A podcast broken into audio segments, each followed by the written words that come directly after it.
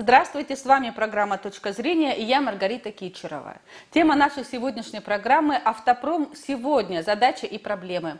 А, мы поговорим с Лысаковым Вячеславом Ивановичем, депутатом Госдумы седьмого созыва и лидером движения автомобилистов России «Свобода выбора». Здравствуйте, Вячеслав Иванович. Добрый день. Ну, шестого-седьмого созыва, если быть точным. Э, Вячеслав Иванович, автомобиль сегодня роскошь или по-прежнему средство передвижения? Машины подорожали? Ну, машины дорожают постоянно, и зависят они от курса э, доллара и курса евро. К сожалению, как бы этот курс не менялся в ту или иную другую сторону, у нас наблюдается только повышение. Не только, к сожалению, автомобилей, но и, например, топлива. Есть универсальный экономический закон, что в зависимости от которой гласит о том и показывает то, что в зависимости от цен на внешнем рынке на углеводороды меняются цены на топливо внутри любой страны. Так вот, это происходит абсолютно со всеми странами, кроме, к сожалению, России.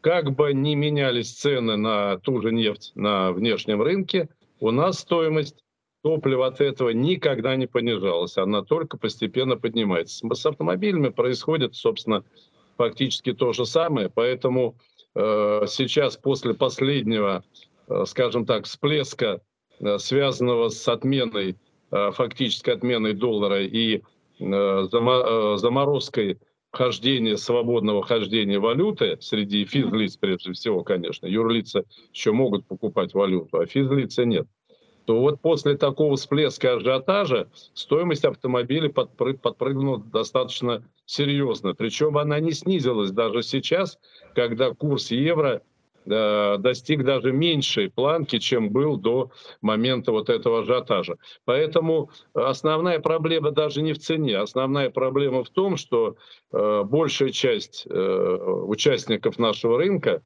внешних да, э, участников нашего рынка, они отказываются у нас, как известно, работать, и практически почти все ушли с нашего автомобильного рынка и не будут поставлять эти автомобили и э, не будут поставлять запчасти. Вот это проблема для э, нынешних владельцев автомобилей э, иностранных и для тех, кто хотел бы приобрести себе такой автомобиль. Но, но э, пути выхода из этой ситуации есть. Какие?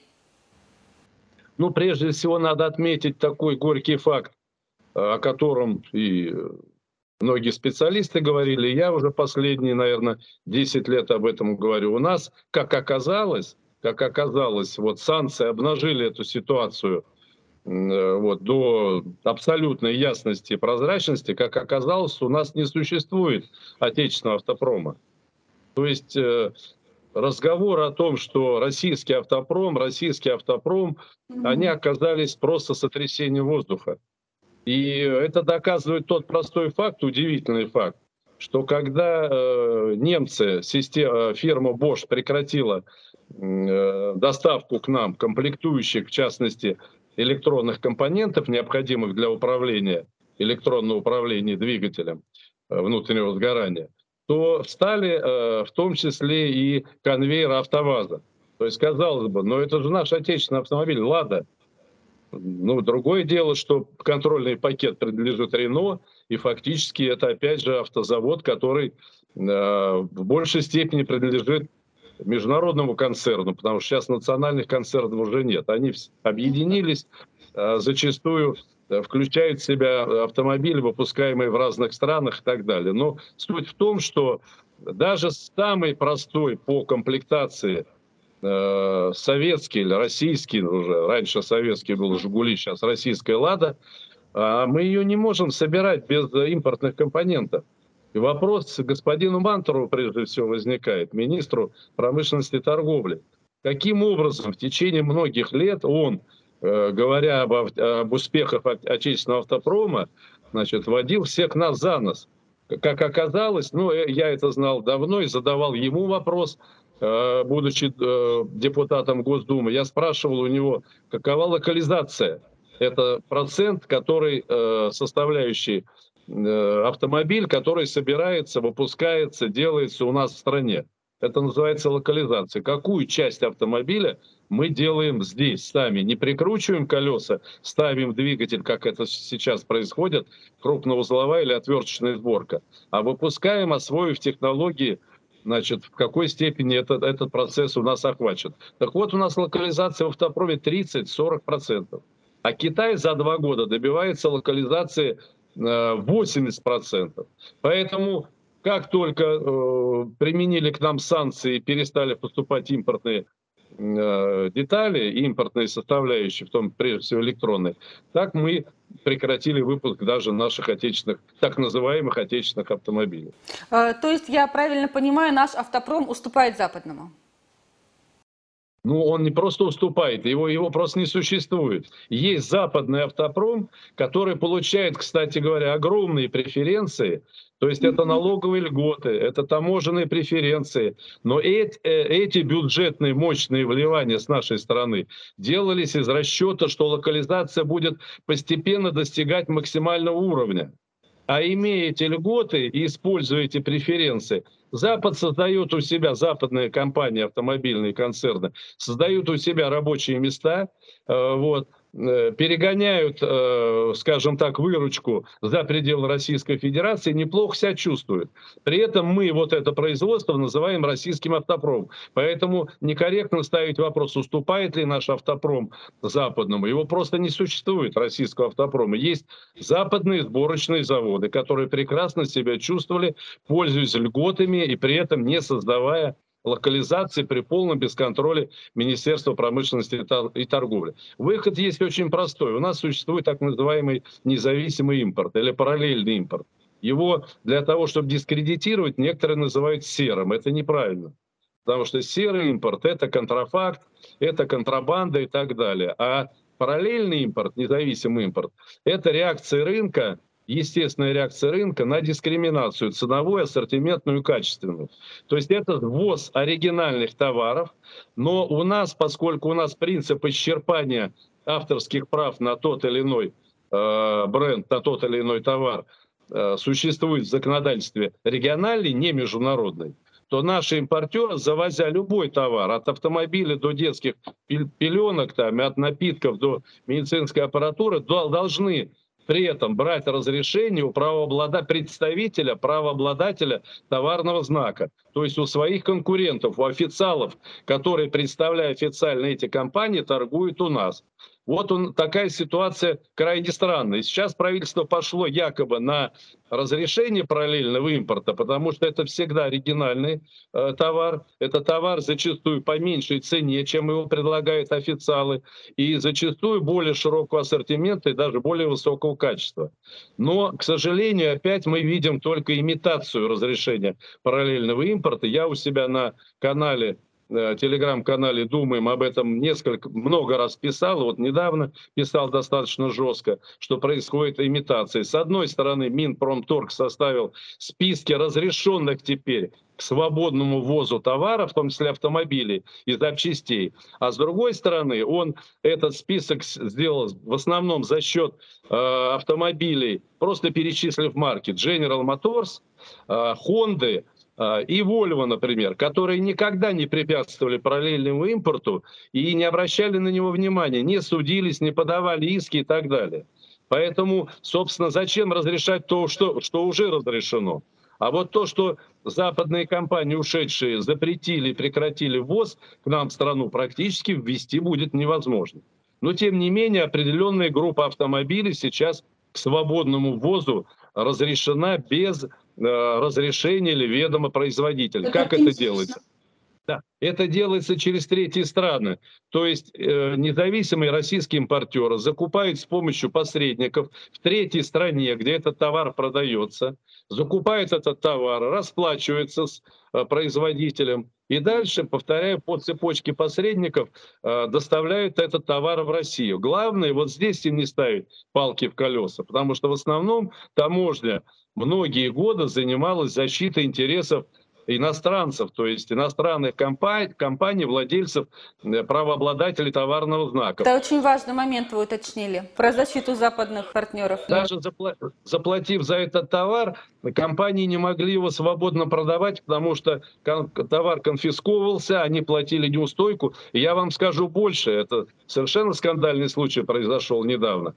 Это мне прислал мой Э, приятель, который в суде занимался защитой интересов наших импортеров, поставляющих ни много ни мало, как запчасти э, компании вертолета России. Причем эти запчасти шли для исполнения госзаказа. Так вот, дочерняя компания голландская подала в суд, это было на днях, на наших импортеров, которые, повторяю, завозили через посредников через, из третьих стран санкционный товар для того, чтобы вертолеты России, наша компания крупнейшая, работала. Так вот, они обратились с иском, и этот иск был удовлетворен нашим судьей, потому что э, эта компания, дочерняя, сказала, аргументы были ну, просто потрясающие. Мы Э, значит, э, санкционный товар не везем, и пусть ваши импортеры не везут, пусть они выполняют санкции. И суд пошел на это, как это не парадоксально звучит. То есть запрещен, при, признан незаконным ввоз этих товаров на территорию Российской Федерации, и даже э, на них наложено э, денежное взыскание, ну, правда, в уменьшенной сумме, судья уменьшил эту сумму компенсации, но тем не менее это факт. Поэтому так называемое разрешение параллельного импорта, которое сейчас вы можете встретить в любых средствах массовой информации, это правительство отчитывается об этом с гордостью, на самом деле является фикцией, на самом деле. Потому что нельзя быть наполовину беременным. Надо или разрешить параллельный импорт целиком и полностью по всем товарам, в том числе, чтобы таможни и суды соответствующим образом работали, а не ставили палки в колеса. Либо это будет имитация, как сейчас это, собственно говоря, происходит. Угу. Ну, вы упомянули запчасти. Что у нас в стране с запчастями сейчас? А, насколько... Сейчас, сейчас ситуация такая, что когда до начальников больших наконец дойдет тот факт, что те автомобили, на которых они ездят, а большое начальство ездит на дорогих автомобилях, как, как правило, BMW или Mercedes, вот через пару месяцев расходники так называемые, то есть фильтры воздушные, масляные, тормозные колодки там и так далее, и так далее, свечи, mm-hmm. когда их просто не будет у официального э, дистрибьютора, дилера, тогда, значит, они начнут вот чесать наверное, голову и думать, как же все-таки сделать, чтобы эти запчасти были. Потому что сейчас эти запчасти могут привести компании-импортеры наши, независимые параллельные импортеры. Они могут привести оригинальный товар, они могут привести не оригинальный, но заводской товар, то есть точную абсолютно по всем параметрам техническим подходящие, э, значит... Насколько опасны неоригинальные детали? Они оригинальные могут завести, причем по цене значительно меньше, чем они были у официалов. Но для этого, повторяю, сейчас ни правовых основ для этого нет. Вот полумеры, которые правительство приняло, они не позволяют спокойно работать э, импортерам. Кстати, ну, пример такой э, достаточно актуальный. Вот в это же время самое, последнее время, Украина, например, да, где мы проводим специальную военную операцию, учитывая этот момент, разрешила своим импортерам ввести любой товар без всяких ограничений, оговорок. Вот это решение проблемы. А когда э, господин Мантуров, который всю жизнь, все годы своего э, министерского э, выпол, выполнения министерских обязанностей душил параллельный импорт, э, именно он это делал. Даже Э, вопреки просьбам военно-промышленного комплекса. Его сейчас поставили э, у этого вентиля кислородного, он будет кому-то его открывать, а кому-то его будет закрывать. То есть составлены дикое количество списков номенклатурных пози- э, товаров, позиций, Хотя это, эта работа абсолютно никому не нужная. Достаточно было просто открыть шлагбаум параллельному импорту, который везет, подчеркиваю, оригинальные товары. Никакого отношения э, независимый импорт э, к серому импорту, контрафакту не имеет. Контрафакта у нас и так полно, без параллельного импорта. И весь он проходит через таможню. Вот таможне надо наводить, прежде всего, порядок. Поэтому либо этот параллельный импорт разрешен, и тогда у нас есть любые товары, запчасти, продукты питания, лекарства и так далее, и так далее. Потому что большая часть стран, развитых стран, известных стран, э, работает по принципу международного, принципа международного исчерпания. То есть ты любой товар, если купил за пределами своей страны, ты его можешь привезти и перепродавать спокойно, получая свою маржу. Вот это называется международный принцип исчерпания. А у нас он региональный. Ты можешь привезти, но должен взять разрешение у представителей той компании, которому ты сполна заплатил за их товар. Но это абсурд, но тем не менее это реальность, реальность э, гражданского кодекса, которая, к сожалению, вот правительство Российской Федерации якобы попыталось на какое-то время заморозить, сделав это частично, неэффективно и совершенно неправильно. И последний вопрос, Вячеслав Иванович. К чему готовится российскому автопрому?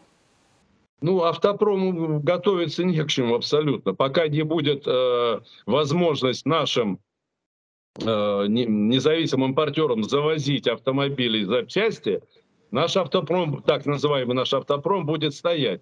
За исключением только тех ситуаций, когда те же параллельные импортеры будут привозить э, значит, э, готовые, повторяю, автомобили, потому что собирать из того, что нам Э, привозилось, но будет сложно, то есть практически невозможно. Можно привозить либо готовый товар, уже собранные автомобили, собранные за границей, и запчасти, расходники к ним. А наш автопром будет стоять, потому что он имеет возможность э, выпускать компоненты, запасные части и так далее, агрегаты к автомобилям только на 30-40% а, соответственно, 70-60% это все шло с Запада. Запад нам ничего не дает, поэтому эти заводы встанут. Сейчас особенно цена поднимается не только э, в сфере новых автомобилей, но это касается и поддержанных автомобилей. Они резко подорожали. И те, кто хотел продать свой автомобиль, он сейчас будет на нем ездить, либо поменяет его тоже на э, бывший в употреблении, но более новый автомобиль. Поэтому цены, спрос повысится сейчас на бэушные автомобили, поэтому цены на них тоже поднимутся. Так что те, кто хотел продать свой автомобиль, пусть не спешат это делать. Единственное, э, да, важное очень упущение, единственное, кто может спасти наш автомобильный рынок, это корейские, китайские производители. Потому что по качеству Корея идет вровень с Европой, с Америкой, даже перегоняет в ряде случаев. То есть они достигли очень высокого качества по всем абсолютно показателям электронной составляющей автомобиля, и подвеска, и двигатель, и так далее. Китайцы очень близки, они быстро прогрессируют. И если китайцы и корейцы не откажутся от нашего рынка, то они получат огромную прибыль, потому что конкуренты сами ушли, вот, рынок свободен, и мы, в принципе, можем рассчитывать на качественные автомобили, прежде всего, корейского производства и китайского производства. Китайцы делают большой рывок в ближайшее время сделают в отношении электромобилей. У них уже есть электромобили с запасом хода и гибрида в том числе до 1000 километров. Вот. Самый э, большой пробег, который нам обеспечивал э, э Jaguar Land Rover, это Jaguar электричка так называемая, 350-400 километров запас хода. Китайцев он уже подходит к 1000. Поэтому там новые технологии, э, там новые двигатели, и внутреннего сгорания двигателя, электрические.